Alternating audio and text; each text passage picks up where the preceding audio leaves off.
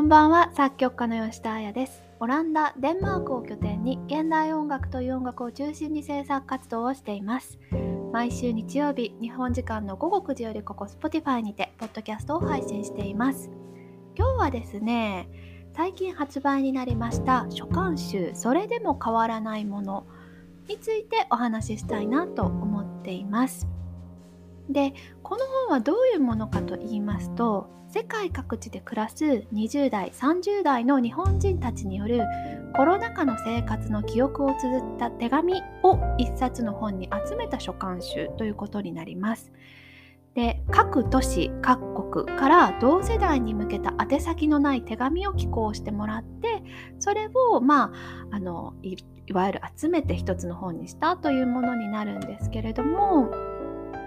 この作者の向本優也さんという方がまず「始まりの手紙」というイントロダクションのようなものを書かれて、まあ、それに返信をするというような形で手紙を返すでその手紙を一冊にまとめたというようなものになります。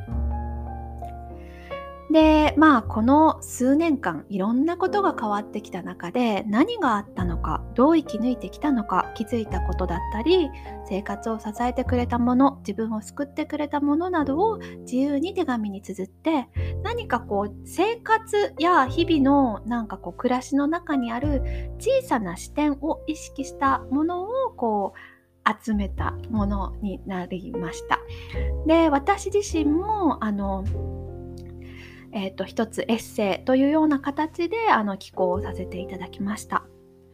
でこの話はですね私が大学の時に知り合って今静岡の伊東市というところで本屋さんをしている本屋さんの名前は本と音楽の店つぐみというものなんですけれどもそこで本屋さんを経営している友人がまああのむくむとさんとお知り合いでいらっしゃいまして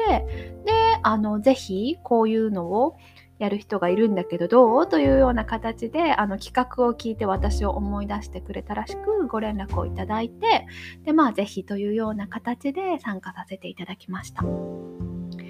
で私自身、まあ、このポッドキャストもそうですし、まあ、ちょこちょこインタビューだったり対談みたいなものがメディアに出るっていうことはあるんですけれどもこう何か商品や残るものとしてあの言葉を発信するってことがあんまりないんですよね。それは私が結構言葉苦手だなっていう意識があることとなんかこう言葉のその先みたいなのを音楽で伝えているような気にはなっているのでもうわざわざ言わなくていいかなみたいなところが結構あって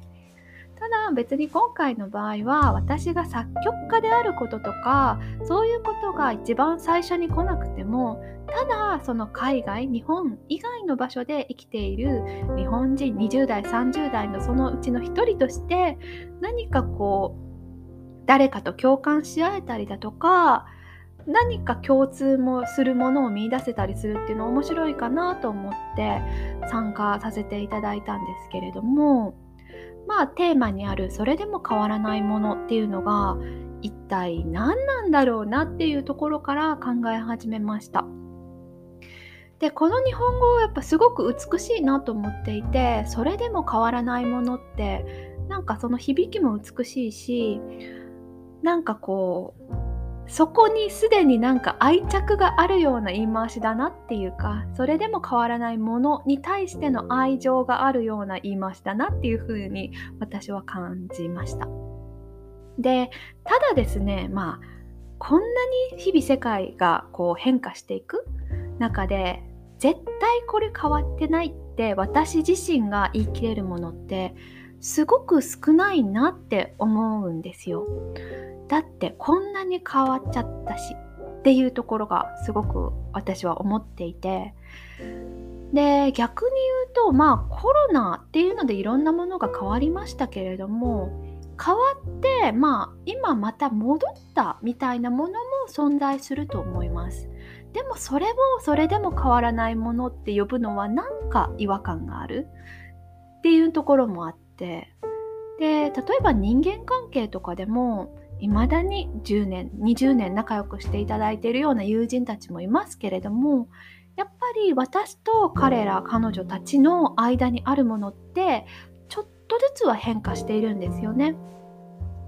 でそれは良くも悪くもだと思いますし、まあ、年齢を取る年を取ることが一つの要因だったりだとか、まあ、生活環境だったりだとか場所だったりだとかいろんなものが変わっていく。中でやっぱりそういう人間関係だって変わっていく。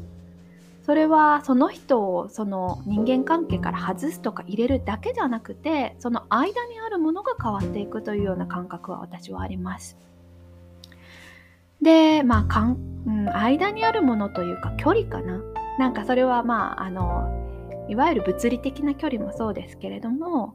まあ、うん、距離。いろんな意味での距離が変わったりっていうところもあると思います。例えばめちゃくちゃ好きな人好きな子。でも距離が変われば関係が変わる。みたいななんかそういう感覚はずっとあって。で話を戻すとですねまあ変わらないって言い切れるものって本当に自分のこうサークルというか自分の周りにあるより少し先のことならまあ自信を持って言えるものはいくつかあるわけですよ。例えばですけどまあ春夏秋冬絶対来るそれは絶対変わらないし春になったら桜は咲くし明日は絶対来るしっていうようなちょっと私がもうコントロールできる範囲じゃないところちょっと先のところの話は変な話絶対変わらないって言い切れるんですよね。でもただ自分の身に置き換えてみたり自分のちょっとすぐそこにあるもののことやことを考えると変わってないなって言えることってなかなかないと。でもですね今回まあこれは言葉のあやみたいなものではあるんですけれども相変わず何とかしちゃってるなみたいなことならすごくたくさん思いつくことができたんですね。で私は結構性格が頑固で相変わらず何とかしてるみたいなことが割とあるんですよ。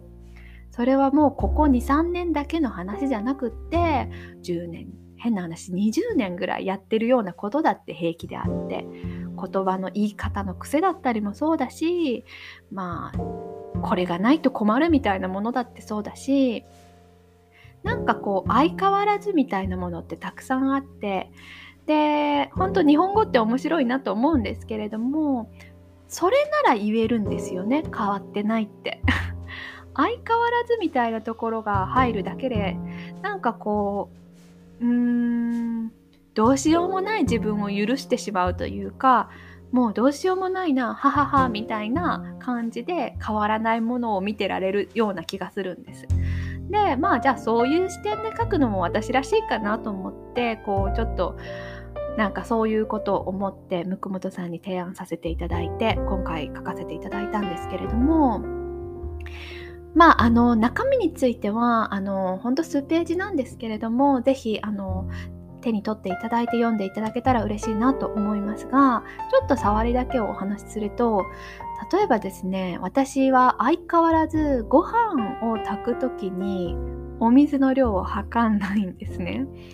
でまあこれは結構日本人的には驚愕の事実かもしれないんですけれどもまあここ8年9年ぐらいは私はずっと鍋であのお米を炊いてですねあの生活してるんですけれどもまあトライアンドエラーをしながら時におかゆのようなものを作ってしまいながら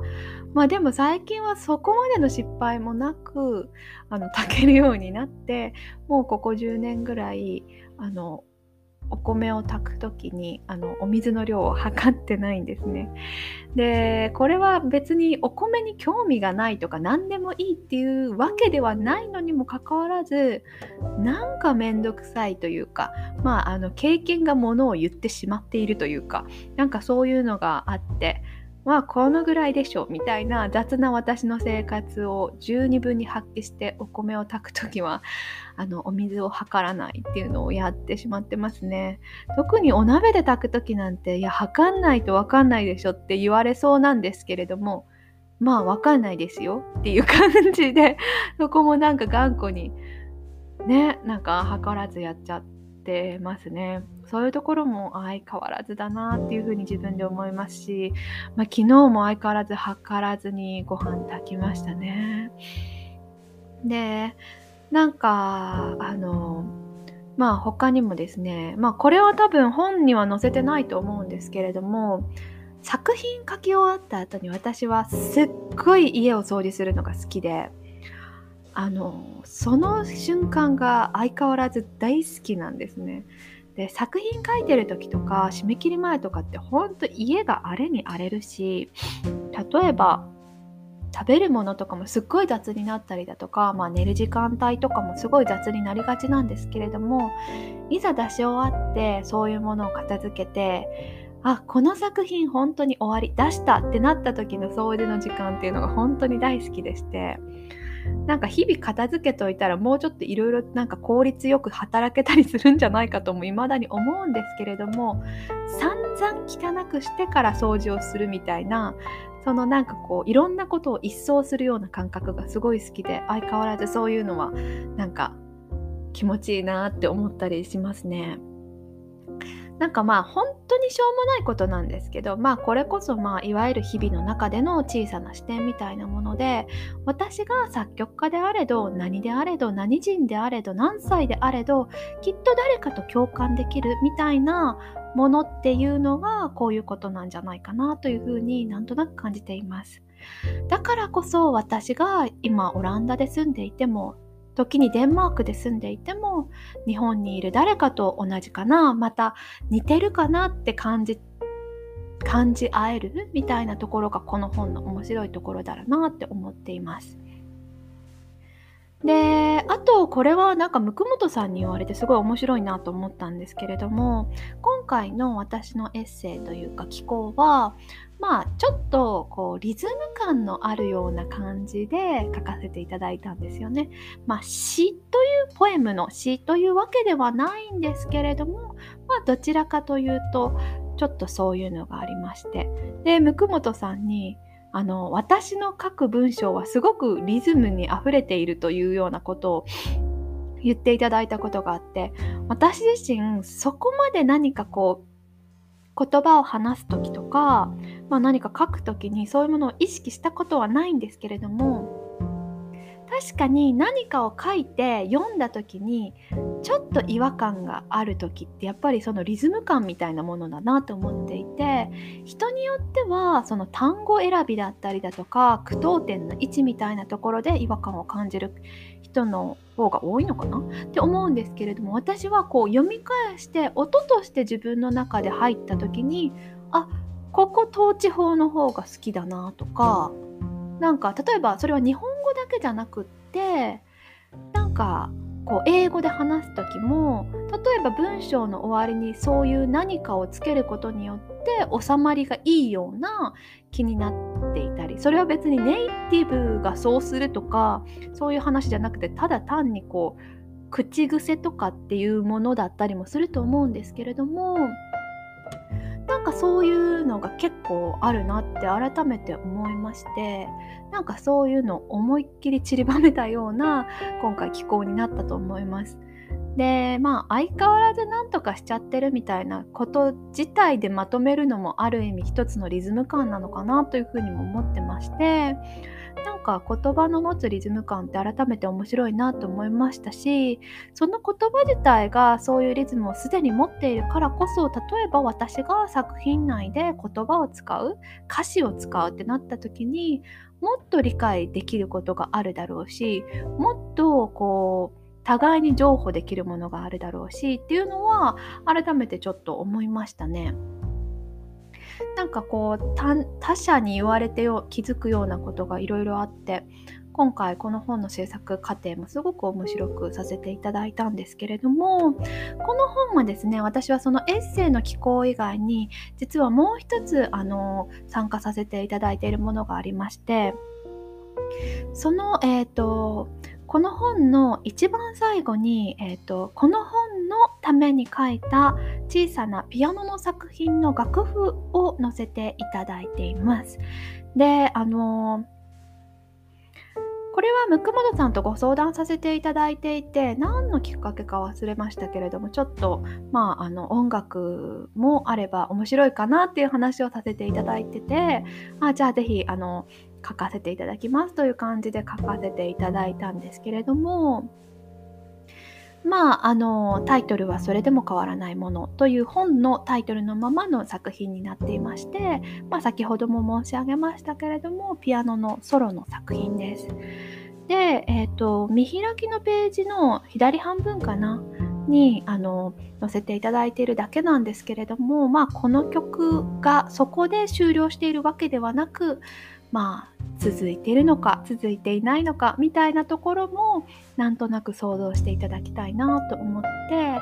あの曲が終わる時ってあのいわゆる終止線といって小説楽譜の中にある一つの箱の最後は二重の線にしてこの曲ここで終わりだよっていうマークにしなきゃいけないんですけれどもあえて今回はその終止線という形ではないような形であの普通の棒線っていうか線であの小説を締めました。なのであのこの曲が続くのはあるかもしれないしないかもしれないしみたいな意味を持っています。でまああのこのご時世ですねその曲を例えば SNS で聴くことができたりだとかその曲自体全部の曲だからその曲が完成した状態のものをどこかで聴けるとかっていうのも考えたんですがなんかそれが安易にでできてしまう時代だからこそもうしなくてもいいのかなっていうふうにあの向本さんとご相談させていただきました。で何かと言いますとこのご時世やっぱり音楽だけじゃなくても人とつながれたりだとか何かをこう体現することってオンライン上で簡単にできてしまう時代ですよね。ちょっと前まではというかテレビ電話だってなかったし文通だったしまあ顔を見ることだってね声を聞くことだってできなかったけれども今の時代当たり前になってしまったしだからこそこういう本が生まれたっていうのももちろんあるんですがなんか音楽って私やっぱり生で聞くっていうのところにしかないものっていうのがたくさんあると思っていてうーんオンラインで発表されたものを全て否定したいと思っているわけでは全く持ってないんですけれども私がこの本を通して例えば何か音楽で伝えれることがあったとするとここのオンラインで表現できないものの中にあるのかなというような感じがしました。ですので是非この本を手に取っていただいたら例えばですけれども自分でちょっと弾いてみるとかもしくはピアノが弾ける友人知人の家にこの本を持って行っていただいてその方に弾いていただいてその音楽を聴いていただくっていうようなちょっとしたひと手間なんですがそのひと手間を取っていただいて音楽を聴いていただけたらなと思って今回こういう形にしていただきました。で物理的に楽譜って本当にただの紙なんですよね。で紙のものをどう音楽にするかってところは私がすごく気を使っているところというか一番エネルギーを使うところだしそこが一番好きなところだしどうやってどんな風に音楽家と一緒に音楽を作れるかなってやっている時間が私は大好きなのでだからこそそういう私が大好きな個人的な時間ではあるけれどもまああの音楽をやってる方にもやってない方にもそういう時間の共有ができたらいいなというふうに思っています。で実際にこの曲はですね人前で演奏されたことはないです。この本のために書かれた作品なので正直あの弾いていただいたらあの世の中にまだ出ていない曲を弾いていただくということになります。なので是非せっかくですのでちょっとピアノが弾ける方はその続きを作っていただいて私に送っていただいても構わないですしまあどこか SNS でシェアしていただいても構わないですしもしくはですね、えーと来年の2月にこの本を聞く会というのも少しむくもとさんと計画しております。どんな形になるかっていうのはあの楽しみにしていただきたいんですけれどもこの、えーと、今紙の状態である音楽を本当の音楽にできるような時間になればいいなと思ってましてまあこの本で生まれたものだったりこの本がなければ生まれなかったものみたいなのを音楽で表現できる時間にしたいなというふうに私的には思っています。そんな感じでですねあの今日はあの書簡集それでも変わらないものについてお話しさせていただきました。あのそうですね、えーと、この書簡集はですね、まあ、いろんなところに手に取っていただけますし向本さんがあの運営されているあのオンラインショップなんかでもオンラインで手に入れていただけるんですけれどもまあ大手のところであると代官山の蔦屋書店さんとかでもあのお取り扱いあるようですのでどこかの、